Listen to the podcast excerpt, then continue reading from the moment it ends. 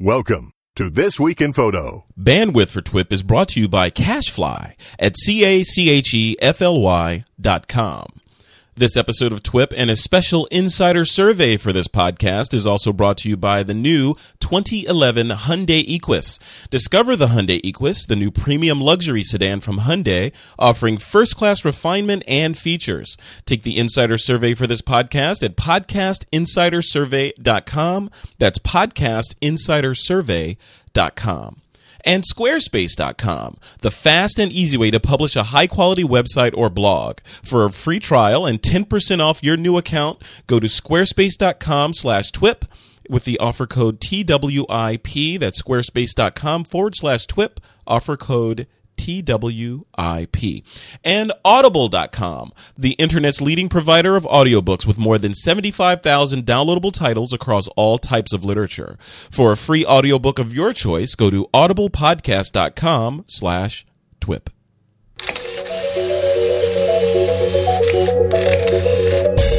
This week on TWIP, holiday photography tips, remotely controlled DSLRs, and shooting in the dust. It's Saturday, December 11th, 2010, and this is TWIP.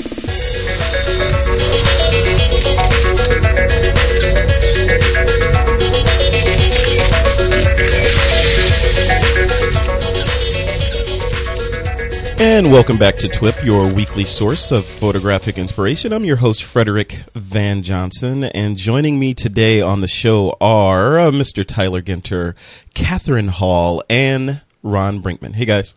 Hey, Fred. Hello. Hey, Catherine. Uh, you have not been on the show like in forever. What have you been up to in the last, say, I don't know, five years? I think I've been swallowed up by work. good, good. That's a good thing in this economy, right? Yeah, um, just doing a lot of weddings and then also definitely continuing with my editorial projects. So I did a big exhibit at Burning Man in August, and I'm also working on a project right now with um, this. I don't, I don't know if you've ever seen the show Nine by Design on Bravo, but um, the family is some designers in New York City, so I'm working on this project with them, photographing their family. Oh, cool. So it's been really fun.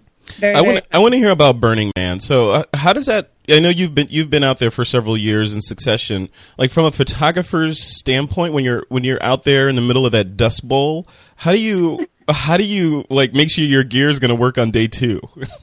Um, well, first of all, I'd say the biggest tip is do not change lenses. So, yeah. yeah, I, I make sure, you know, I, I don't ha- own this in lens normally, but I just get the 24 to 105 or that one lens that's got that major range, the L series Canon lens. And um, just keep it on my body the entire time. And and then just clean it each night. And honestly, it doesn't even have to be that high tech. Like I just bring canned air and then I'll actually just use wet naps to wipe it all off. Oh Um, wow. so, and then when you're changing the, you know, SD or changing the CF cards, obviously use bigger numbers so you don't have to change as much, higher gig amount, and Yeah. then do it in a dust free environment. So, So just common sense then, right? common sense and carrying around a huge plastic Ziploc bag. wow. hey Tyler, you you've been in uh, kind of dusty environments around the world, right? What what kind of steps do you take to make sure particulate matter doesn't get inside and ruin you know your mission? Yeah, that, she brought up great points, and those are very similar to what we follow. I mean, when you're in conditions in Afghanistan and Iraq, there's very little you can do to keep dust out of the areas you don't want it to go. But yeah, we use actually the was trying to that with one lens, the standard lens, the 24 to 105 as well. Um, for the majority of of the wor- like the worst missions with the worst conditions we're in, just so we don't have to swap out lenses. That's probably the biggest tip, like she said. And then from there, just you know, keeping your camera clean is the most important part. And it- canned air is a great point. Outside the camera, just never, ever, ever put that stuff in your sensor to try and clean your sensor. That'd be bad. Yeah. don't don't hold it up in a dust storm and blow on the sensor. Yeah, exactly. yeah. Hey Ron. Yeah, I, I've, I would say that uh, I've had far more problems with dust and especially sand than I've ever had with water for whatever reason. It just it gets into stuff and it's hard. Yeah. Uh, It's the only time I've ever had to send a lens off for you know basically disassembly and, and cleaning and reassembly was after a trip to the desert, to Sahara Desert actually, and um, that was not cheap. Yeah. I, I will say real quick that it's worth the investment on. I use Canon, so like an L series glass. I know Nikon has equivalents, but getting a glass that's weather sealed all around and, and doesn't come. we have some 51.4s that we deploy just because it's a great versatile lens. Um, but those lenses within sometimes a month or even less will go to crap on us. So we're definitely going to start upgrading to 51.2s just because it's more expensive, but you pay for what you get because that dust and dirt gets in, in the, um, the focus ring and it's, it, it's over. Yeah, it just ruins it. What about what about um, uh, filters on the front of the camera? Do you guys do you guys like Catherine? Do you do you use filters on the front, or do you just go you know with with the plain glass exposed? Well, I mean, I always, I always have filters on my fronts because, like everyone, I'm sure on the show, I have all the L series lenses, and I just don't want them to get scratched. But I make sure to buy the highest quality filters. I think that's one mistake. People buy the L series lenses, and they buy. I'm not going to name brands, but maybe a less expensive brand or generic brand. So I personally put B&W filters on my um, lenses on my lenses. Got it. So I just use a standard UV filter. And what do you guys, Ron and, and Tyler? Do you guys use filters? Because I got I got to say, I I went to this workshop. I don't know, like two year, two or three years ago. It was a Lightroom workshop that was given by Seth Resnick, uh, which is like one of the resident experts on the software and the, kind of an Adobe insider. And his his perspective on filters on lenses were that uh, these expensive lenses or all lenses in the digital era were were specifically constructed to maximize your light gathering to throw it on the sensor for uh, or without a filter on there. So in other words, he's saying adding another element in front of the lens kind of kind of uh, you know short circuits what the engineers were trying to do when they designed the lens. Um, so I don't know. I mean, I know there's a whole protection argument which we talked about before. Yeah, you, know, you drop it and you want to have something on there, but does it degrade it? I know it's going to anything you put between the light and your sensor is going to scatter light, right? So what, where do you guys extent. fall on that? Uh, you know, it's it's like everything in photography. It's that it's that compromise trade off scenario you've got of uh, you know you're trading one thing off for another.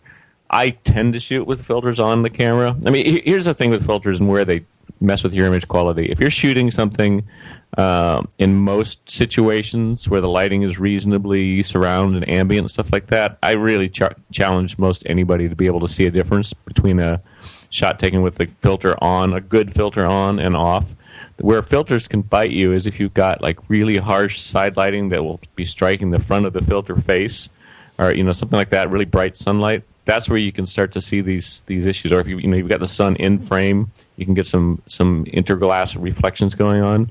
So I keep it on. I think that uh, the thing, and my suggestion is usually get the filter, put it on, keep it on there most of the time, but don't be afraid to take it off if the lighting is such that would require you to do that.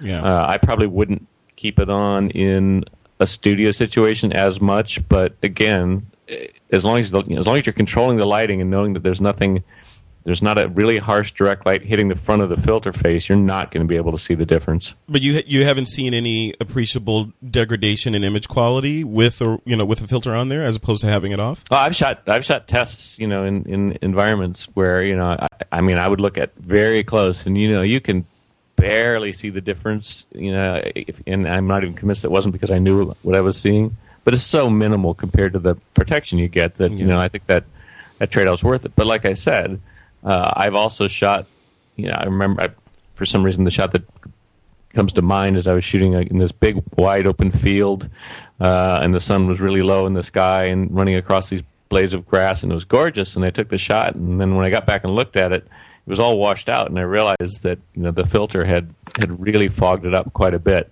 And uh, so that's the kind of situation where I should have taken the filter off. I just didn't. Yeah, Tyler, what about you? I mean, you you've been in some of the most aggressive environments. Filters or no filters? I get nervous when I see lenses without filters. It gives me. it's it's one of those things I've seen because I've seen lenses be be saved from a filter. I mean, because our our lenses and cameras are you know being thrown around and all kinds of stuff. So when uh, I it's just that extra added protection. You spend less than fifty bucks or so to get a filter, and more for you know really really good filters. But a standard UV filter versus a one thousand two thousand dollar investment is it's worth it to me. And uh, I I really haven't seen any degradation unless uh, besides like what Ron was talking about in certain circumstances. But it it really comes into play if you put um, a lot of uh, uh, something like a Vari ND or a fader ND. You'll those are I don't know if people know what that is or not, but it's it basically you can turn and get between two to ten stops of light Yeah. when you turn the lens, and it's used. It's actually used more in, in video and film right now with these dual cameras to to knock out the light and get better depth of field. But it's also used in a lot of photography with slow shutter speeds and stuff. Those will definitely take away the sharpness, and there's been lots of tests on that, some chromatic aberration here and there. But uh, overall, if you put a standard filter on your a standard UV filter, you should not have any issues for the for ninety percent of what you're doing. And for those folks who don't know what that is, that Tyler was referring to a variable neutral density filter, which which uh, basically allows you to to block out a certain amount of light from the, uh, the from coming in and hitting the sensor, so you can have more control over exposure and that sort of thing. But then have control over that. It's kind of Tyler. It's like adding another another uh, light control to the camera, right? Yeah, it's adding extra ND, basically, you know, stopping the amount of light that's coming in and hitting your sensor. So, and, and that's just a, a nice thing to play with when you want better depth of field and it's really, really bright outside. Or like like I was saying, if you're doing slow shutter speed, and you want to slow it down to you know a 20, 30 second exposure and get the water really flowing, but it's it's daylight out. There's no way you can do that any other way. Okay. Um, besides, because you have to have the shutter open in and uh, and block some of that light out. So, and, and filters in general are just good to play with and learn and know the strengths and weaknesses of different types. So when it comes to polarizing filters and and using them to to kind of get a bluer sky or or you know, uh, there's just a whole lot of different types of filters that you can play around with. And I, I say use them. It's better to put the filter on the lens before it hits the sensor than to try and do those things in post. Yeah. All right, guys, before we continue, I'm going to give a quick nod to one of our sponsors. This episode of TWIP is brought to you by the 2011 Hyundai Equus. We're surveying our podcast audience to learn about your photography preferences, your favorite accessories, and more. So head over to podcastinsidersurvey.com. Tell us what you think, and we'll let you know what the other listeners of this podcast say in an upcoming episode. And while you're there, be sure to check out the new 2011 Hyundai Equus. It's, it features first class amenities and even advanced technology such as a forward view, cornering camera, and smart cruise control with a collision warning system. And it even comes with an iPad loaded with the Equus owner's manual application. So you can discover a new kind of luxury and take a special survey for listeners of this podcast, all brought to you by the new Hyundai Equus at podcastinsidersurvey.com. That's podcastinsidersurvey.com. All right, guys, um, on to some topics I wanted to hit on in this show. First of all, we did a, an episode, I think it was two episodes ago, we were talking about TSA and how they had detained a photographer to uh, who was clearly within his rights to take pictures of the security line at airports. This was an episode entitled uh, "Airport Insecurity." So, listeners, if you want to go check that out, just just look for that on the website or in the in the feed. Um, but you know what? I got a lot of blowback from listeners of the show saying that we did not hit that topic hard enough, and we didn't slam TSA hard enough, and we we rode the fence on that in terms of of civil rights, human rights, photographers' rights, etc.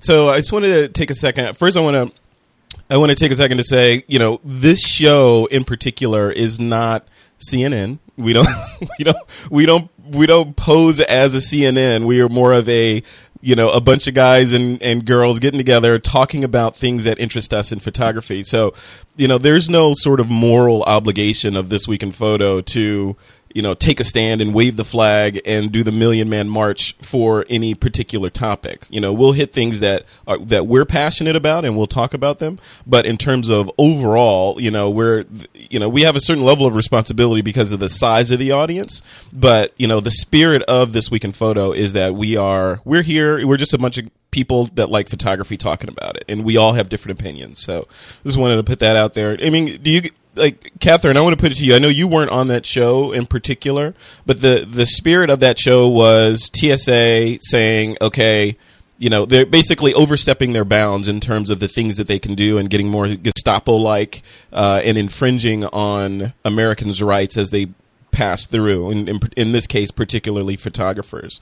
Um, where do you where do you fall on that? I mean, do you think TSA should we just like be cattle walking through the security gates and let them just have their way with us until we get to our destination, or should we push back?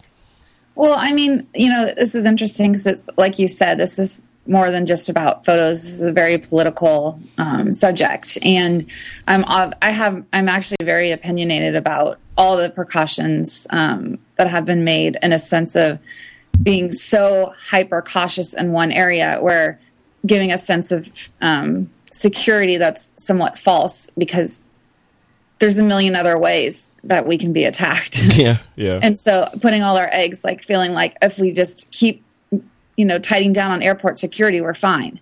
Um, so, but at the same time, like I, I just feel like it's such a big um, subject that's so while photography might be a portion of it, it's tied to so many bigger things, you know, with racial profiling and all of it. Yeah. So, I mean, as far as targeting photographers, obviously I don't agree and I think it sucks. But at the same time, I feel like there's a bigger picture there than Yeah. just that in itself. And I'm actually just really glad I don't have to do film anymore through. Oh yeah, can you imagine? Hey, uh, hey, Tyler, I'm going to jump over you because I know you're, you know, you may have some restrictions on being able to talk about this. So I want to, I'm going to jump right into Ron Brinkman. And Ron, you know, wh- where do you fall in this in terms of people's rights being infringed? You know, moving through airport security. Uh, you know, I, I without rehashing the, the what the other episode was, which I wasn't on, but uh, you know, I think a lot of the problem here though is just these TSA agents on the ground are not getting the education that they need about what they can and can't do, and and they're just kind of winging it and they're coming up with random things like some guy at the back of the line taking a photo must be a problem let's go hassle him i'm not even convinced that this is tsa policy i mean the tsa has definitely got serious issues with how they're going about it, and it's and it's just and it's mostly stupidity. I mean, I really think it's Yeah. just it's just poor planning from the top on down, and that includes all the way down to educating uh, that the people in the field, you know, at the airports, doing knowing how to do their job and what they can and can't do. So it it feels as much as anything like it's just really bad communication, Yeah. uh, coupled with just some dumb policies on the outset. So. Yeah, you know, and where I fall on it is, you know, I'm I am frightened, you know, um, in terms of you know when we go, I'm frightened from a num- number of perspectives. From the standpoint of, you know, I, I titled the, ep- the the name of that show "Airport Insecurity" because I feel insecure when I'm going through airports, just because of kind of the blatant political crap that that's mm-hmm. going on there. You know, so I don't. It's not making me feel more secure. It's making me feel like they're, you know, kind of three stooges. You know, allowing people come, Exactly. you know so i feel i feel less secure. So it's having the the exact opposite effect that they're, they're going for. I don't feel like they're they're finding terrorists that are that are going to get on the plane. I feel like the terrorists may be smarter than they are you know? Uh, so you know it, it frightens me. I'm going to be on like five planes within the next two weeks and i'm afraid to get on each and every one of them so you know we'll see. We'll see. Um, but just wanted to recap that. The second thing I wanted to talk about was Tyler. We did a show um, with the folks that you're you're affiliated with 100 100cameras.org. Uh, we just kind of highlighted that organization and talked about the things that that they're doing and you're doing to build their site and all that. And it just so happens that they're running a Squarespace site, who happen to be one of the sponsors of this week in photo. Uh, but there was no no connection. And again, the folks came out of the the uh, closets and and cried foul that this was a blatant kind of promotional show, which it in no way was. And I just wanted to have you talk to that just for a couple of seconds to maybe allay some fears. Yeah, and I, I felt really guilty after I saw some of the, the, the posts. I just want people to understand that I have, me or 100 cameras have zero affiliation. We don't get any kickbacks, nothing from Squarespace. It's it's kind of like, and I, the way I, I, I kind of represent it is kind of like any kind of gear that you might use. I, I get kind of excited when I ha- find a product that really works, and Squarespace has worked great for us, but it doesn't mean that's the only option out there. And uh, I, I really didn't want to take away from the bigger part of the show, which was helping these kids out, because I, I just wanted to bring a part of the back end, how to build websites, the importance of building websites to get out there, and really what I talked about can be applied to anything. So um, please don't. I hope nobody took offense to that episode and, and, and having less of a feel for the organization and what it's there to, to, to support and help these kids. Yeah, great. Thanks for that. Yeah. All right. Okay. Enough serious stuff. Um, all into all, now into something a little bit more festive. Holiday photo tips is what I wanted to talk about. Shooting, sharing, and surviving the holidays. Catherine, um, some tips from you from you know the the professional photographer that shoots people for a living, or I'm sorry, photographs people for a living. I shoot them, man. what? Go give us some tips. People are going into the holidays, going to all these parties, you know, corporate parties, friends, family, all this stuff. And if you're a listener of the show, chances are you're probably the photographer of your family, which means you're going to get stuck with the camera. So, what what should they do? What are a couple tips of what they can do to make sure they get good shots? Um, I would say making sure that you prioritize it if it's important. And what I mean by that is if you're, for example, together with family and it's not normal that you're all together, actually take time, like pull a half an hour where you're saying, look, we're just going to do photos during this half hour. So it doesn't have to be totally structured, but just not, you know, not looking back saying, oh, I wish I had actually taken some time and pulled people away, you know. Um, that would be one tip. Um, the next tip I would say is just to I mean, it depends on. I mean, for me personally, I'm not one to carry around a big camera all the time. So just having a high quality point and shoot that's accessible and with you at all at all times is really good. Um, and then the last thing would be with that, if you are using a compact camera, playing with. Um, I know this seems somewhat non-advanced, but playing with the flash settings so that you're able to get you know the Christmas lights and stuff like that. So most compact cameras have the slow sync option for their flash and trying to use that so that you're not necessarily blowing out the backgrounds and getting yeah. ambient light. Um, those would be, I guess, my my tips. Very cool. That's awesome. Ron, Ron, what what do you think? I know you're you're the kind of you know Mad Max road warrior photographer of the group, but what would you do uh, holidays you know to or what, what tips Mad would Max you give? Road warrior photographer. You don't know. Tell me you you Catherine, you're not. You tell me you're not young enough. You don't know who Mad Max is. Uh, oh my God. Okay. I don't right. know who Mad Max is. oh no, Tyler, you don't know who Mad Max is either.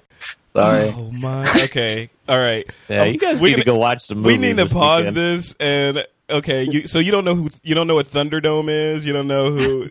have you heard of Tina Turner? yes. See, now you're getting to episode, the third one or something. Yeah, see, thank you, Ron. You know, you know what I'm talking about. See, listeners are going to write in and say, "Oh, they didn't know what Mad Max." Uh, um, so you have to go I'm watch off the, the show. Five years. you to watch the movies Mad Max and Road Warrior. I'm not sure I, I quite fit into that category as much Yes. as Frederick would like me to. You do, you do. You. There's Thunderdome at Burning Man. Thank you. That's where it came from, Catherine. You went to Burning Man, which was you need to you need to go Netflix uh, Road Warrior today. You need to Right. watch that, and you will see basically the whole movie is Burning Man. So- there you go. all right, Ron. What are your tips for uh, Uh, for holiday shooting? yeah, so in, in the more confined and normal environment of a nice holiday setting, um, I, well, I, I guess two things. Number one, you, you you mentioned holiday parties uh, at work, and I think it's everybody's responsibility to get as many compromising photos as possible of people doing things that they're embarrassed about. So put that on the list. Yep. Facebook them. Yes, absolutely, absolutely. Anybody you see that's drinking too much, follow them around. um, you know, I, I, I think this this kind of goes to your responsibility as a photographer. If you're identified as the photographer for the for the day at the family gathering or something, uh, it's not just to get good shots. It's also I think you have a responsibility to be the person that goes through and sort of does the organizing on it and basically throws away a lot of stuff so that you don't have to share. Here's the 500 photos I took of of this Christmas gathering because nobody's going to look at them then. I think you sort of have the responsibility as part of being a photographer, and this is true as a professional photographer as a hobbyist or anything where you're dealing with providing photos for people. Uh, part of your responsibility is to organize these photos and, and boil them down to a, a, a decent set uh, as opposed to just a whole lot. Tell some type of story with it, Yeah. Yeah. so you just don't Yeah, have a bunch of random. Yeah. Tyler, what are, what are your what are your tips besides Uh, besides telling a story?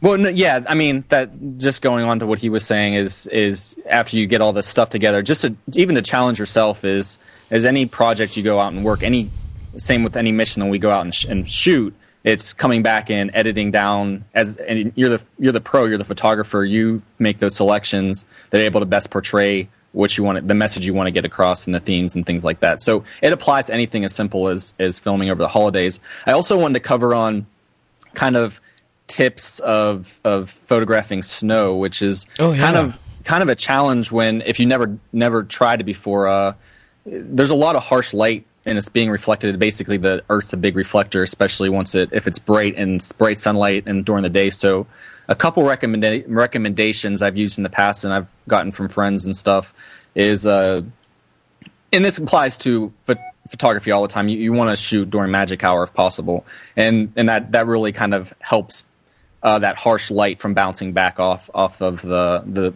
the ground. Also, things if it's actually snowing out, uh, you want to get any kind of protection on that camera. If it's you know just they make water uh, kind of rain bags that you can put across it, which will definitely help. But it, it along with along with shooting when it's snowing, just as long as your camera's protected, you can play around with the shutter speed.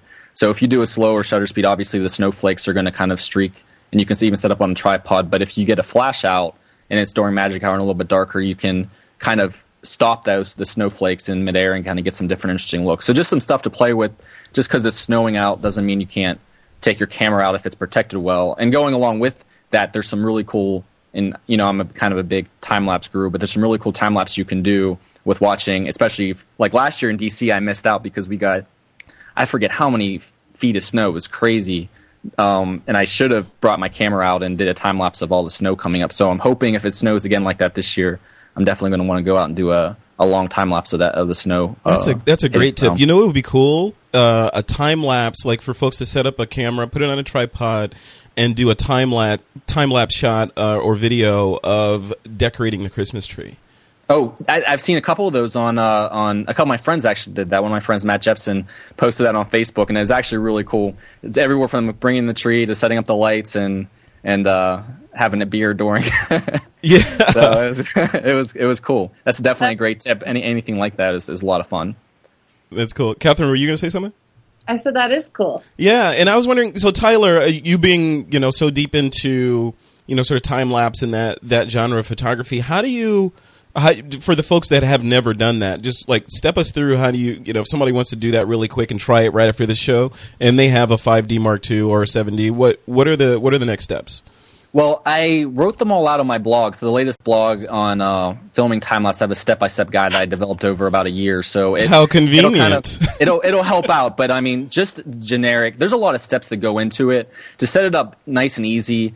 Uh, for your first time, if you're not trying to, if you're just trying to get out there and start, is just put your camera in auto mode and and set your intervalometer up to do whatever second exposures, and then uh, there's tutorials online. Um, Philip Bloom actually did a great one just using QuickTime Player, and you can just to get started, warmed up to it. But as you get advanced, you want to shoot everything in manual, and you want to uh, make sure your intervals are set properly. And if you want to do things like astro time lapse, there's a whole lot of extra steps and 30 second expose. And I outline all that in my blog post, but it. I mean, I could go on for hours Well, about. well, first of all, time-lapse, but define, just I the basic. the key, Oh, go the ahead. key, the key piece in that is the intervalometer. So, d- just for folks, folks who may have just blushed over that or brushed over it, what is an intervalometer? Well, if you're a oh, go ahead. Oh, sorry. If you're a if if you're li- if you're a Nikon photographer, you get a bill right in the camera, so that's a great perk of having Nikon's. For Canons, they the intervalometer, the standard Canon intervalometer costs about 150 dollars. My pick of the week a couple weeks ago when I was on the show was the the Link to Light version, which is 20 bucks, and you can't beat it. It takes about three. It sometimes can take up to three weeks to come in straight from uh, Hong Kong. So, but uh, it works like a charm, and you can get started with that. So an intervalometer basically sets uh, the ti- the shutter to a timer. So every however you set it up, it'll take a take a photo. It'll also do um, uh, in bulb mode. It'll count do a timer, so it'll count down the amount of time that the bulb is open, and mm-hmm. then it'll take a delay after the bulb closes of whatever how many seconds, and then take the next bulb of it. That's cool. So yeah, it's just it's just a way to interval the the frames you. you So you throw the you throw the camera on a tripod, you aim it at something that's going to move from time to time, like a plant, you know, Yeah. over over a month, or a Christmas tree over say an hour and a half or so, and the intervalometer will take a photo, say every one second, or every minute, or every five minutes, or whatever interval you set, and it'll snap a picture and stitch them all together if you want, right? I mean, we'll, Yeah, we'll it'll can't- speed it sti- up. It'll stitch them together in a in a uh, and give you a like a QuickTime file, or do you have to take those individual shots and merge them together and, and make them a Well, movie? uh, my workflow is a little more advanced. I'll bring them. I mean, there's two ways to do it. You, I, I, if I really want to do one that, that has the most control, I'll bring everything into Lightroom. I'll do. Uh, obviously, I shoot all these in RAW. That way, I have as much dynamic range and, and, and exposure control that you want, and white balance and stuff. So I'll bring it into Lightroom. I'll do all my color correction on them on one photo, usually in the middle somewhere where it's kind of at, at, its peak, and then I'll sync those all those settings to the rest of the photos in Lightroom. You can just do that by selecting all and syncing, and then I'll export them all as JPEGs. Bring the JPEGs into After Effects. Uh, set up your composition to whatever you want it to be, usually HD at 1080p, and then I'll compress all the I'll compress the final QuickTime movie out of there, then bring it into Final Cut or Premiere to do the final edit on all of them together. So there's a lot of steps, but there's a quick and easy one that Philip Bloom has that is just how to use QuickTime Player and import the image sequence in and then export it out in whatever settings you want. So it's a it's a free way to do it without all the advanced software just to get started. And that's the thing is, and I, I brought this up before, but time lapse is probably one of the cheapest ways. I mean, it's one of the cheapest coolest things you can do with your DSLR that you have right now, or even a point and shoot, because all you really need if you don't have the intervalometer built in with the Nikon's, you buy a twenty dollar intervalometer and you can produce, uh, uh, basically 2K, 1080, actually um, higher than that, almost 5K uh, footage. And what I mean by that, really ultra high resolution video footage that can be used in IMAX theaters or whatnot. So, I mean, you have really professional content on the video side of things that you just can't do any other way, and you get some really cool effects. So really it's just cool. a, neat, a neat thing to put in your in your in your toolkit, and it's definitely a lot of opportunities to do it over the holidays with things going on and, and people running around holiday parties or Chris, like you said, Christmas trees or snow falling and things like that. So. So we'll we'll link over to that from the from the show Yeah, notes so folks can see the if any- tutorial that you put If anybody together. has any questions on things they're having problems with, please feel free to email me and I'll get back with you. cool. So we're gonna ooh we're gonna put your email address in the show notes. Yeah, absolutely. All right, you heard that. You can you can email Tyler directly. Cool. Yeah, it's on my website. It's on my blog. So Okay. I, I try and get back to as many people as I can. Very cool. All right, awesome. So just one one little uh, addition onto the holiday photo tips thing. Um, one of the stories that we were going to touch on is smartphones and point and shoots and all that stuff. So would it make sense, or and I would throw this to you, Ron Brinkmann, um, on the you know say most people today are walking around with their with their with their you know iPhones or Androids or whatever phone that has a has a decent camera on there. So, but the problem is those cameras don't typically have decent low light sensitivity. Um, so what should they do? So if they, if I'm at a holiday party, I want to get some shots. I've got my iPhone with me. What's a tip that I can use to get a decent shot of the goings on there? And if all I have is this low light sensor or this non low light sensor. Turn on some more lights. See, Mad Max right there. That's what Mad Max would say. Seems pretty easy to me. Uh, uh, y- you know, it's, Mad it's Max the- would say, "Shoot all the guests, and you don't have to worry about it." light some fires. Um, uh, you know, it, it's it's that it's, a, it's you know no different from any other photography problem. When you got low light, uh, ideally you you get people to move closer to whatever light source there is, and you know even if it's I mean even these uh, uh, bad bad little sensors in some of these smartphones, uh, if you have somebody and just get them very close to even a candle. If they get close enough, you're going to have some light to get an interesting and oftentimes a, a really nice exposure. So you just kind of have to be aware of, of where your light sources are. Try to get people into it. Make sure they're, they're the light isn't behind them because uh, again these these point and shoot uh, and, and especially camera phones or phone cameras are very sensitive to backlit subjects and not quite getting that correct. So it's it's the usual stuff. I, I did have one other um, one other suggestion too for Christmas photos in particular because I was looking through some old old ones the other day with my sister, and um, there's a few of them of us as kids with all of our presents surrounding us, the presents that we'd gotten. Yeah. And you know, I've seen plenty of old pictures of, of me and my family, but we spent a lot of time looking at. I remember that toy. So you know, you got to remember that when you're a kid, the, the toys that you get at Christmas, they, they may be something that were really you know, are going to be impactful for you for a while. And seeing all of those things and being able to just be reminded of all the toys you got that particular Christmas is, uh, I think it's a, a powerful thing to have uh, to look back on years and years later. That's a great tip. Yeah, take pictures of the toys. Yeah. I have one more tip, and I like that tip, Ron. By the way, um, Thank make you. sure you're at least in one photo. yeah, that's a great tip. A great tip. Absolutely. It's the photographer's dilemma, right? at least once, you have like some sort of proof you were there. yeah. Nope. Absolutely. It's in the metadata. yeah, right. All right, guys, let's move on. Um, I wanted to talk about this this piece of kit that just that uh, that's in the show notes. It's called a Blue SLR dongle, um, and I know Tyler, you you know a little bit about this thing. What what is it? Yeah, it looks really cool. I, I, they don't make it for the Canon stuff yet, so it's only for Nikon currently, and they say they're going to release it for Canon and Pentax and Sony hopefully in the future. But it's basically, and Ron can talk a little bit more about it too. But it's basically a little dongle that you stick into your uh, Nikon port, basic, and it, all it does is it uh, accepts a Bluetooth signal.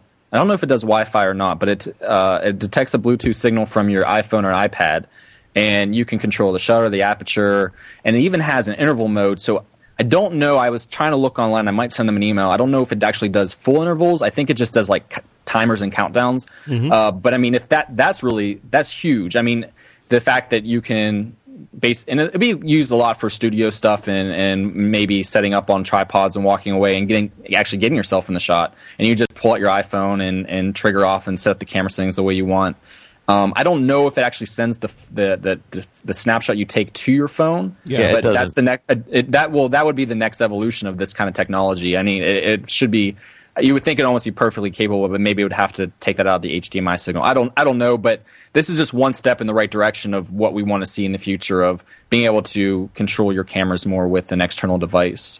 Yeah, it's you know when I when I saw I've been thinking about this for a little while. You know, it's it's just one of those things that it occurred to me a while back you know all the technology is there to be able to have a Bluetooth connection between your phone and your camera to control it remotely.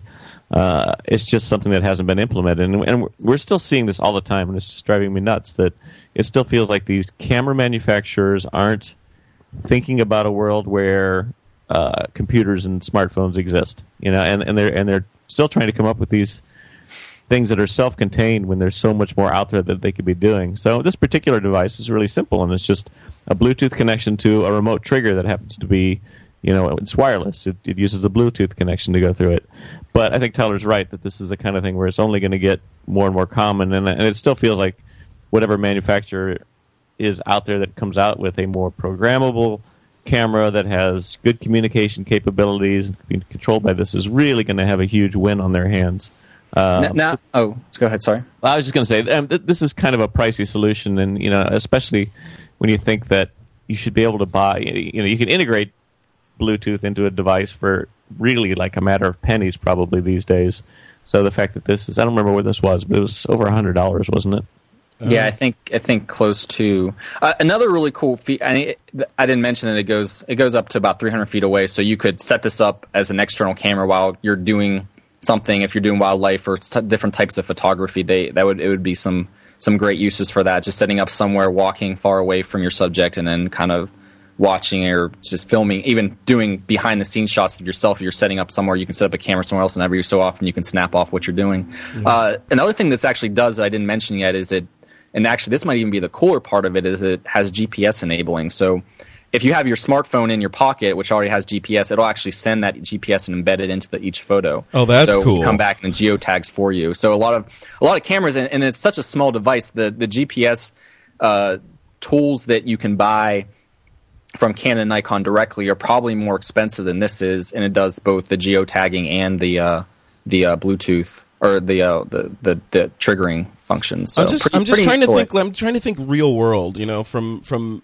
you know, doing photo walks and shooting people and, and that kind of thing. Is there a place, you know, for like the people shooter? Catherine, you're a people shooter. You know, would do you see any use for like remotely triggered photography, or is this mainly, you know, for like wildlife or people that want to hang their camera on the, you know, the rim of the basketball hoop to get the, sh- the layup shot or something? Would you ever use this? I mean, I think there's always definitely. I don't know that I would use it necessarily as much. Um, but a lot of times there's just, you know, having that option when it does come up. So I'm not itching for it, but it's not something I would not take advantage of if it was available. Yeah, well, it kind of it kind of does two things for you. Really, it, it gives you, in addition to the geotagging, it, you know, it gives you a, it gives you a remote trigger, which can be useful in certain situations. Uh, like Catherine said, if you want to take that one holiday photo where you're in it, you can you can use it for that. Uh, and it gives you intervalometer kind of capabilities. I don't know how extensive that is yet, but clearly that's just a software upgrade once you have the yeah, hardware exactly. in place. Yeah. So you know you should be able to get and and I mean, the, the Canon intervalometer or the or the eBay knockoff, which I totally recommend too, because it's absolutely as good as the Canon one, uh, is you know it's a funky kind of an interface, and I've uh, if I don't use it for a few months, I'll have to like look at it again and try to remember what the weird little icons mean on it.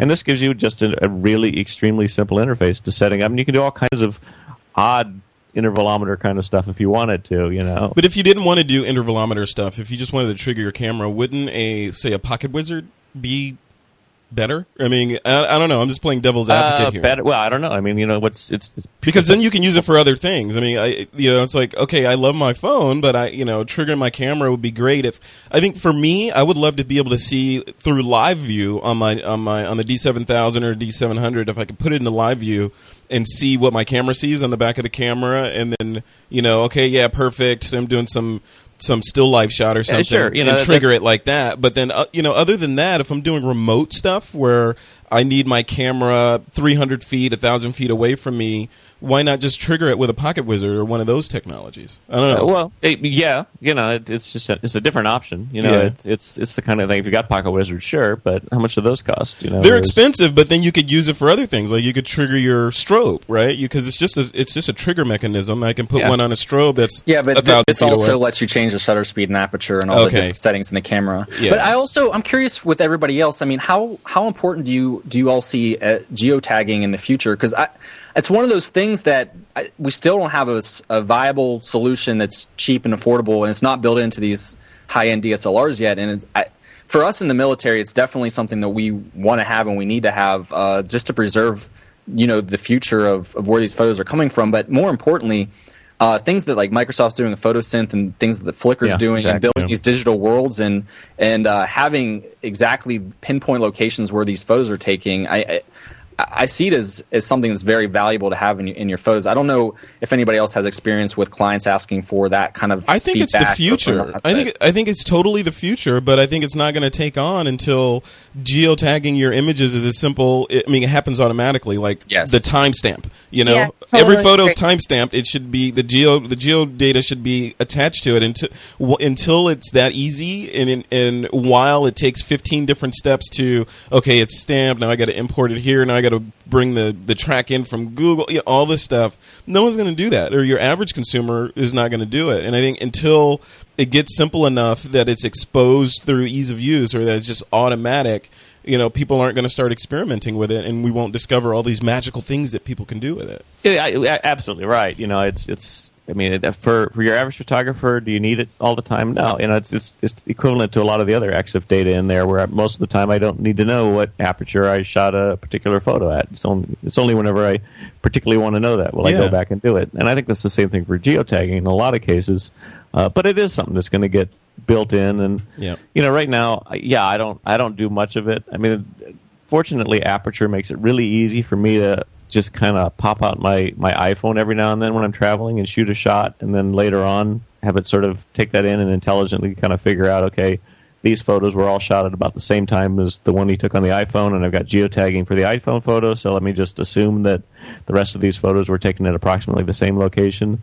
You know, that's a very lightweight method of getting geotagging on all of your photos, um, and that's that's probably you know the, I mean I wouldn't do any more effort than that really. There's some iPhone apps that do more extensive. I mentioned one a few weeks back that do more ex- extensive geotagging and syncing. And if you really need it, you can do that. But I, you're totally right. That's the kind of thing that it's just got to be built into the camera, and it should be.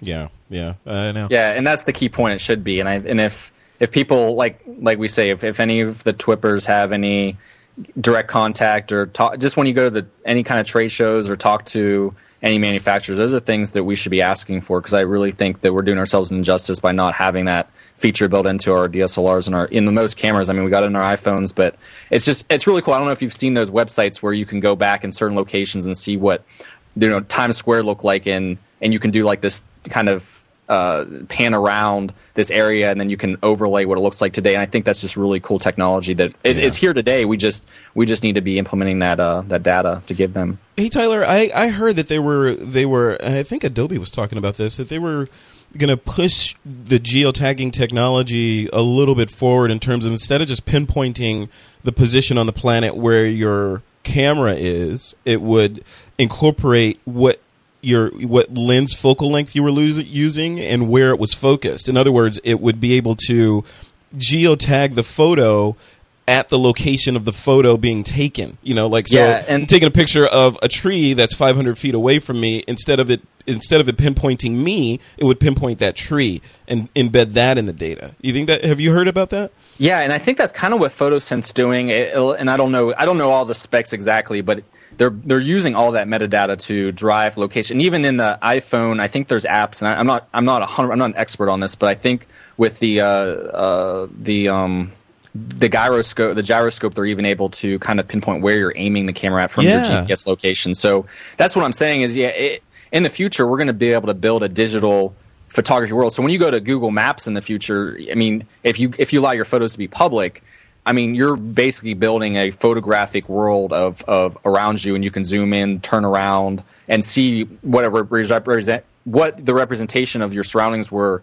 You know, 50 years ago versus today versus 10 years ago, and Yeah. I think it's just a really cool, a Wouldn't really that- cool wouldn't thing that in be the something? future of photo. Yeah, Wouldn't that be something if all the photos on Flickr were geotagged appropriately and then Exactly. and then you sucked them into Google Maps, you know, assuming Yahoo and Google could get along and and they were all oh, positioned in space. And yeah, and wouldn't that be yeah. cool? Yeah. Oh well. Catherine, have you? I mean, I know you you've traveled to to different place around places around the world. Have you ever experimented with geotagging, and and would you? I think for me, I mean, I'm not. I'm definitely techie in some ways, but this way isn't as inspiring as inspiring to me. Um, I think the main use for me would be even just from a searchability organizational standpoint, being able to pull up imagery that I may have gone to the same place several times and, and just have that access right away in a more specific way than I would necessarily have via just straight meta tagging. Yeah. Um, I think that's the only thing that I can think of, like in my mind right now, is how it would be useful for my way of photography. Um, so Yeah, no, I, I totally agree. I think I'm in the same boat with you. It's uh, you know, Tyler, until it until it becomes in there automatic, it's it's it's going to be you know, I think on the fringe. I know Joseph Linaschke's on the show. He's a the, he's travel junkie on Twitter, and he's you know he travels around the world all the time, and he has his iPhone with him and snaps a photo with his iPhone to capture the geo the the geotagging information or the his latitude longitude, and then marries that up in aperture later, you know, to sort of pinpoint where the photo was taken. And to me, it's it's cool, and you know, if you keep up with it and you do all this stuff, and you you know, a year later you go back and you say, hey, look, I was over there, and here's the photos from that point that's cool, but it's still too many steps. And, and I, Yeah. you know, it's all about the photography. If photographers are concentrating on making great images, and they're like, oh man, now I got to, I got to go in there and do this too. you know, Yeah, oh, I agree, but you know, I, I will say I think the point of the shooting a shot every now and then with your iPhone and just letting aperture kind of figure out the rest of it is is pretty lightweight. And like, like I said, that's the level that I'm willing to go to as well. It's just sort of you take a shot every now and then with your iPhone, and if you happen to have captured some geotag data, then it uses it. Otherwise, it doesn't. So it's not it's not much more effort at that point, if any, because you're already going to be taking iPhone snaps every now and then. yeah. All I right, think it go ahead. with- Go ahead, Chris. Go ahead. Well, that kind of just illustrates my point, like in regard to like some people love, love, love technology. So the idea of being able to utilize something that's new and take advantage of it is worth that extra effort. And that's good for them. Like Joseph is the perfect example for that. Yeah, yeah. And whereas me, like, if it's there, Frederick, like you said, if it's built into the camera, I'll totally utilize it. But I'm not. I'm not going to go the extra steps to add it in. Yeah. All right. Uh, quick nod to another one of our sponsors, uh, Squarespace.com. We're brought to you by them, and they're the fast and easy way to publish a high quality website or, or blog. And they've announced the new social widgets, like we've been talking about over the last couple of episodes. Is There's a new Twitter widget to add in multiple Twitter accounts, filter by keyword, customize it, etc. I need A native Flickr widget to bring in multiple accounts and vary the layout, and plus a, a native RSS widget so you can pull in feeds from any site that supports RSS, which is most of the blogs on the web. So definitely check that out. If you like a if you like to check out some sites that were built with Squarespace.com, just go over to squarespace.com forward slash examples and you can see some things that folks are doing with the technology. If you like a free trial, you can head over to squarespace.com slash TWIP. You don't need a t- credit card. You can try it out, build your website. Then, if you decide to purchase it, you'll get 10% off for six months when you enter the offer code TWIP. That's squarespace.com slash TWIP. All right, guys, it's time for the listener Q and A. Every week, our producers scour the TWIP forums at this week in for or thisweekinphoto.com slash forum to find the best questions for us to answer. And this week's questions are pretty interesting. Ron, I think I'm going to give you the first one. You want to take that one? Yes. Uh, Tsunami99, listener from Tokyo, says he's looking for a camera that is compact but has good low light performance. Um, something like the Canon S95 or the Lumix LX5. Uh, he, he thinks even something like the Canon G12 is, is too large due to its bulk. Uh, it is quite a bit bigger in terms of the camera. Um, and then he goes on to say, having said that, he was looking also at some of these Micro Four Thirds solutions, like the Lumix GF2 from uh, Panasonic, and sort of just talking about what the compromises are there uh, with getting a good compact camera that can still shoot in low light. Um, yeah, you know, I'm I I tend to travel with uh, my full size camera, my, my my big Canon, and then some sort of a smaller point and shoot that I still want to have good capabilities. And for a long time, I traveled with a, an LX3, which is the previous model of the Panasonic. And you know, these are fairly small, uh, with fairly fast lenses, and uh, they're still point and shoot, so so reasonably small sensors. I just got like last week I had a camera credit that I had to use, so I was forced to get a new camera. uh, but I got the uh, the Canon S95, which is sort of their equivalent to that, and uh, seems to be a really nice camera too. And it's the same sort of a scenario of fairly compact, uh, a fast f2 lens, uh, so it's got decent light gathering capability there. Not ultra ultra high resolution. They don't push the megapixels up as far as they can go, but rather they try and give you a good balance that gives you a little bit more light sensitivity. Uh, and so you know that's that's probably going to be my my carry around uh, point and shoot for the next uh, couple of years as well. Uh, but having said that, I have looked into the the micro four thirds, and it's a really interesting solution. And I'm very tempted, especially for a lot of the traveling, the road warrior traveling that uh, Frederick claims I do. But you know, situations where you know you're running around, you just don't like the idea of carrying a big bag full of gear. Just mostly in my case because I'm lazy. Uh, you know, there's the new Panasonic Lumix GF2, which is a very small body, and then the other thing, of course, is you you get very small but good quality lenses for that. Is an interesting solution. I, I could conceive of, myself being in a world, you know, not too dis- distant future where I would buy just a, a, an equivalent set of gear that's in that smaller form factor and use that as my travel gear. Uh, and definitely the, the micro four thirds format is, is a much larger than your typical point point shoot in terms of the sensor size uh, and will have good low light capability. I have not seen a side by side of low light capabilities on the uh, something like the S95 versus the GF1, which is available to GF2. But it's, I'm sure that the you know the bigger you get, the better it's going to be. So it's the same thing of a trade off. Awesome.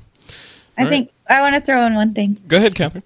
I um just bought the S95, and if you are out there and you are sort of deciding between the S95 and the G12, that was me, and I, I went with the the S95 simply because if you look at the specs, I mean, other than the viewfinder, there's really not a whole lot more you're getting out of the G12. Yeah. And for that size difference, I mean, the reason why, if I really am going for the quality, I'm going to carry my SLR. Exactly. Um, and so the size difference is dr- pretty drastic. You know, the, the S95 can fit in my pocket, whereas Yeah. the G12, it's still, you know, you're carrying around a camera. So, I mean, if you're really, I don't know, I went with the S95 and I absolutely love it. Yeah, the the only thing you know, having had the LX5 prior to this, the only thing I can say that I really miss on my uh, LX uh, three or yeah, the LX three that I have uh, is that it has a much closer focusing, so I could do some really extreme macro shooting with that LX three, and the the S95 is just a little bit further out. But other than that, yeah, it's so much more pocketable, uh, and definitely than the, the bigger Canon. So I'm I'm pretty happy with it. Very cool. All right, question two is from Mason Pelt in Dallas, Texas. Tyler, you want to take this one? Yeah, he's asking uh, what kind of memory card should I get with a Canon 60D, but he's he's planning on shooting more video than photos with the camera, and speed is a priority for him. So I I highly recommend. I mean, I, I shoot with compact flash now. I know the 60D takes SDHC, so I don't have as much experience minus the GoPro HD helmet cams and stuff that we use. Uh, but one thing you want to be critical of, and I know it's the this is the way it is for compact flash cards, is um, UDMA is extremely important, and this, this and basically UDMA cards give a certain speed. Now they don't actually spec UDMA for SDHC cards, but you want to get something that is at least around 30 megabytes per second or so. Uh, we use SanDisk currently. Um, we have tested them and, and, used them for quite some time, and they're very reliable for us. But Delkin cards or Lexar or whatever you want to get, as long as um, they're specced out to meet the, the performance. Otherwise, your video is going to start to buffer overrun, and you might have drop frames or because there's a lot of compression going on taking that data from the sensor and, and pushing it. It's doing some line skipping, some different things to get it onto the uh, onto the compact flash card. I just want to say that one of the there's certain investments in photography that you really want to uh, pay attention to when it comes to we've talked about a lot about lenses and things like that but compact flash cards will save your photography and and we've run into some bad compact flash cards are getting really good and if if something does happen there's software you can recover and stuff like that but uh, that's one of those things. And, and I usually tend to stay around 16 gigabyte cards or so, even for video. And that way you're not putting all your eggs in one basket because they make up to 64 gig cards. The only real good use for those are when you're doing time lapse. So just keep those kind of tips in mind when you buy cards. Uh, it's, it's worth the investment, but there's also that middle line where if you go too expensive, you're, in, you're, you're, you're, you're, you're not going to get much out of it. And it's not only the actual speed of getting the data on the card, but there's a lot of pluses about having a fast card with you know, a FireWire input or USB, a good USB input, and downloading that imagery to speed up your workflow. Because when you come back, especially for us in the field, we want to get our imagery down to our computer as fast as possible after a mission, and then get it back to whoever we we need to. So the slower that, the, mo- the more that slows you down, uh, the more it hurts you. And last thing on the topic, uh, it's interesting because, and I can talk for compact flash cards and SDHC cards are about the same, but two years ago when the 5D Mark II first came out cards were over 250 300 bucks. And for the same spec card today for a 16 gig extreme card you're you're talking like 80 bucks. So it's incredible wow. what uh, the tech how much the technology's come down. And it's just it, it's worth that investment to, to pay for good cards. Awesome all right, guys. Uh, uh, another quick note the podcast was brought to you by Audible.com, the internet's leading provider of audiobooks with more than 75,000 downloadable titles across all types of literature, featuring, featuring audio versions of many New York Times bestsellers. Um, and for listeners of this podcast, Audible is offering a free audiobook to give you a chance to try out their service. And I know Tyler, you're listening to something, uh, one of those. I think it was Gary Vaynerchuk's thing. Yeah. How is that? So I first found out about Gary on TED, and then I actually got his book Crush It. And I'll tell you, for any photographer out there that's starting up their own business, this is a book that you definitely, I definitely recommend. I, I got through it. I'm actually going through it the second time, just because it's it teaches you about social media, teaches you about hard work ethic. I mean, how to start up a business. And he comes from a, a wine. He started up like Wine Library TV and different things like that. But I mean, you can take whatever he's talking about and definitely apply it to photography. So it's, it's definitely a cool cool one to check out. Yeah, very cool. Yeah, he's uh he's very high energy, you know. So yes, he, be, yes, be prepared. be prepared for a high energy when you listen to Gary Vaynerchuk. yeah, exactly. He should be running around the stage. Yeah.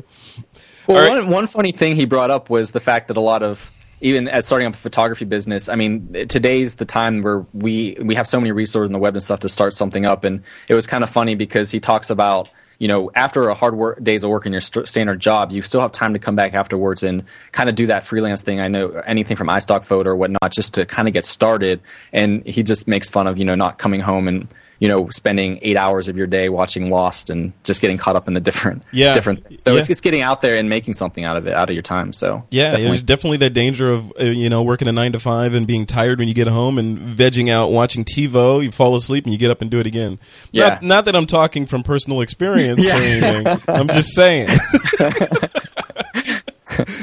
All right, uh, we're we're it's time for the picks of the week. This is the time where each of the guests uh, gives their pick, and this can be hardware, software, gear, or workshop, whatever, long as it's photography related. Catherine, um, I'm going to throw it to you first. What's your pick of the week? Well, okay, I have I have my pick of the week, but there was one other question that was kind of brought up that I, can I answer? Can I have sort of two picks of the week based on one of the The the question that I skipped. yes? Go ahead. Well, um, I'll make it quick since since we're on the time constraint. But Yep. um, from Vermont, from Life Pixelated, he was asking about reflectors, and he was, you know, asking he wanted to buy a set of five and one reflectors and asking for recommendations. And first of all, I would say stay away from five and one reflectors. Really? Okay. Yes. The light quality of a five and one reflector is so compromised um, versus the dedicated reflectors. So you're much better off, even if you just have one and you may not have the versatility completely, um, but having that nice quality. And Sunbounce, I use California Sunbounce exclusively, and their reflectors are amazing. And so for this, this person shoots portraits and mostly um, headshots. So they have what's called a sun mover, which would be a good option. But I actually use their regular um, sun bounce, and it's it's big. But the larger the source, the softer the light, and the light is just absolutely stunning, beautiful, gorgeous. So And that's Cal- California Sunbounce. So Yeah, get a California- California Sunbounce instead of one of the five and one reflectors. yeah, Okay. sorry. And then I'll make my next one. ki- My pick of the week is the Profoto D1 um, 1000 Air system, and it's a monoblock system, so you're not having a battery pack. The battery's built into the light, and for portability and ease of use, and they're incredibly powerful. You know, it's a thousand watts. Um, they're just amazing. I exclusively use them. I bring them on location with me, even though it's a studio light, all the time, and um, they're just they've just absolutely revolutionized my life and made me want to light more than if I was carrying around a big battery pack and a bunch of accessories. Very cool. Yeah, because I know you What do they you run? normally do that, right? Carry around the big battery pack and all the modifiers for it with the with the lights. Yeah, now you just I just literally plug it in. It's like you, you put it on the stand and plug it in the wall. Awesome. And uh, w- how much are they, Tyler? You were saying that, right? Yeah. Um, I'm I'm looking right now. oh, I'm sorry. I I I bought mine. It's Pro. Photo, so it's uh, it's- Yeah. This is Yeah. real real gear here, right? It is, but it's one of those things where, from a value assessment of, you know, we were talking about the lenses, buying L series lenses. It's sort of like I'd rather invest in it and know that I'm buying the highest, highest quality, obviously for the quality of the image, but then also the durability that's there. So I'm not going to be having to rebuy them. Yeah. And it's not go. totally, and at the same time, actually, I thought they were quite reasonably s- priced, but that's my perspective. I don't know. All right. Well, you're digging up the price, Ron. Yeah. We'll we'll go on to Ron. Ron, what's your what's your pick of the week? Uh, just a quick one. It's mostly a plug for a friend of mine. Uh, Dion Scoppettuolo wrote uh, the new book on iLife from Peachpit Press. Oh, cool. uh, iLife 11. So if any of you are still using uh, iPhoto as your photo management tool, then this is a, a great little resource to have. It kind of goes into some of the details on using that product and the newest version of it. Very cool. All right. And um, Tyler, what's your pick? Um, I'm gonna geek out a little more here, as I always do. Sorry if I edit. You're the Uh, resident geek, and I Ron is a Road know. Warrior. I love it. Um, it is. Hey, well, Chrome uh, introduced their web store this pa- this during this week, and it's actually really interesting stuff. So, if you go to Chrome's web store and search for photo, there's some really awesome HTML5 web apps. Now, these aren't a lot of them are just bookmarks to the actual sites, but what's so powerful about this, just like what the iPhone did for the App Store and helping developers get their stuff out and getting them monetized on their their their um their applications they work so hard on. This gives a centralized location where you can rate and comment different apps. And one really cool one I, I sent to you earlier uh, last week, I think, Frederick, is the Aviary HTML5 photo editor. So this is all. So let me just say, first of all, as you go through the, the store, you'll notice a lot of it's at its very infant stages, and it's interesting because a lot of the apps look just like they their iPad or iPhone native apps would look on on your actual device. So this is all in the cloud on their browser and you can actually import a photo. You can um, set a couple effects on it, do the exposure, remove red eye, uh, save it out, and send it to a friend. And what's so neat about it is eh, you know, as we move more online and away from you know our hard drives and things like that. I'm, and I, have gotten a lot of kickback from friends and, and, stuff saying, "Well, we'll never go. Web applications will never take over desktop application." That might be true for advanced things like Lightroom and Aperture and things where it really is uh, hardware intensive. But I will say that as as bandwidth gets better and as the web gets faster and better, we're going to be finding ourselves as photographers more online, doing more processing and, and pushing things and sharing things and and going social. And it's interesting because web applications is really kind of taking over the internet. Uh, there's a really cool article in Wired, uh, I think back in August, September, that talked about the web is dead. Mm-hmm. And what they mm-hmm. meant by that is a lot of people aren't searching anymore on the web. There, a lot less people are actually going to Google and typing in things and trying to find stuff there. And this includes your websites and stuff like that. So what they're doing is going these web applications like Facebook or Twitter or or Flickr or different things like that. And that's how they're getting all their information and finding it. So as a photographer, keep that in mind moving forward that this is a great way to get your you know either start up a, a small applic- web application and kind of get big visibility on it, or just uh, looking at your how you want to change might change around your own portfolio moving forward in the future to get more of this kind of uh, application interface that most people are used to using. Very cool. So, all right. Hey, Catherine, did you find it yet? Yeah. Um, oh, wait. One last thing too is it's their new technology of the air system, so you don't have to have PocketWizards. Oh, which is pretty sick. Cool. I'm just putting that out there. It's built right in. Yeah, it's built right in. So, so how much? Give us a drum roll. How right. much? Um, drum roll. Yeah. Well, for a single head, which you're never going to do because you need the kit, but for a single head, it's seventeen hundred. For the full kit, which is two heads, umbrellas, stands, blah blah blah, um, thirty one hundred. Mm. Ouch.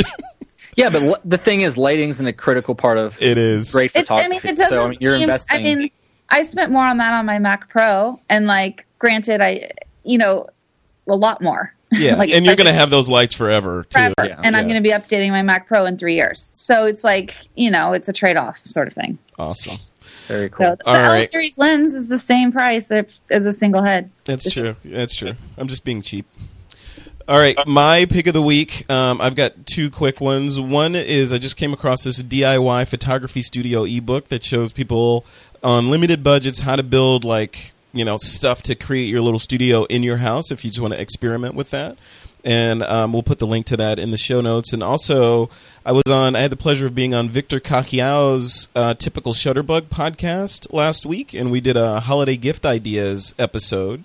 So you can you can check that out, and you know we, there's lots of lots of tips to what to get photographers like Catherine that have everything, or photographers you know that don't have everything. You know what do, what do you get them? My my baseline advice was buy photographers that have everything cheap, kitschy photography stuff. You know, they love that. And buy the photographers that don't have everything expensive stuff. then you're set. You okay, the- I changed my mind. I have nothing. there you go. Too late. All right, and that's my tip. Oh, I want to throw in one thing. Tyler, I really enjoy your vlog. Oh, thank you. Yeah. Some resource. It is. You know, if you haven't been to Tyler's blog, be sure to be sure to head over there, and we'll we'll definitely link to that. Tyler, you're you're keeping that thing up too. It's amazing. Where do you find the time? Uh, I don't keep it up to date as much as I should. I want to do it more. Blogging's hard, but it's important. It's yeah. just it's hard. Yep, it is. All right, guys, we are at the end of the show. Ron Brinkmann, where can people find you? Uh, I'm on Twitter. It's Ron Brinkmann, R O N B R I N K M A N N, and then I'm also doing a. Uh, a webcast, I guess they're calling it, for Peachpit Press next week, mm-hmm. middle of next week. Yeah. Um, which is uh, I don't know me babbling on for an hour. It's it's one of those things where you get online and, and it's on there live. Although I think they also record it and you can look at it later. What date? Um, what date is that? Mm-hmm. Hang on, the fifteenth. Is it? I'm I'm I'm ho- I'm thinking it's the 15th. I'm not sure. 14th. 14th. Tuesday, December 14th from 8 to 9 p.m. Eastern Time, 5 to 6 p.m. Pacific Time. If you go to peachpit uh, dot com and and uh, just search for Brinkmann and it'll show up in the results somewhere down there. 8 to 9 p.m. Uh, you said? 8 to 9 p.m. Eastern time. Okay, got it. Yeah. Uh, so this this episode will likely release on Tuesday. So if you're listening to this on Tuesday, you you know what you're doing tonight. So. there you go. yeah, and it's I mean they just they asked me to just come on and pick a topic and come on. So what I'm going to be doing is talking about my most recent trip to Venezuela, uh, and it's going to be a mix of sort of you know traveling and doing photography and then post processing after the fact when you get back with all of that stuff. So uh, mostly me rambling for about an hour. So, and I think there's time for a question and answer in there as well. Awesome. That'll be good. So yes, please tune in. I have no idea if it's going to be interesting or a total disaster, but hopefully it'll be fun. if you if you go there and you you uh, you know you, you you're a TWIP listener and you're listening to Ron on there, make sure you mention when you ask him a question that you are a TWIP listener. So Yes, so absolutely. give him the love so he can know that the, his uh, audience is supporting him. All right, Catherine, where where are you at online? Where can people keep up with you? Um, on Twitter, so it's just Catherine C A T H E R I N E underscore H A L L, Catherine Hall, um, or my website, which is catherinehall.net. Very cool. All right, and Tyler Ginther, where are you at online? Uh, you can find me at my blog at tylerginther.com or on Twitter at tylerginther. Very cool. Thanks, guys. And if you'd like to keep up with everything in the This Week in Photo universe, you can head over to thisweekinphoto.com. There you'll find links to our Facebook fan page, our Twitter account, and oh so much more. And if you're looking for me, Frederick Van Johnson, you can check out my blog at frederickvan.com or follow me on Twitter at Frederick or at uh, twitter.com slash Frederick Van. And with that, it is time to take that lens cap off.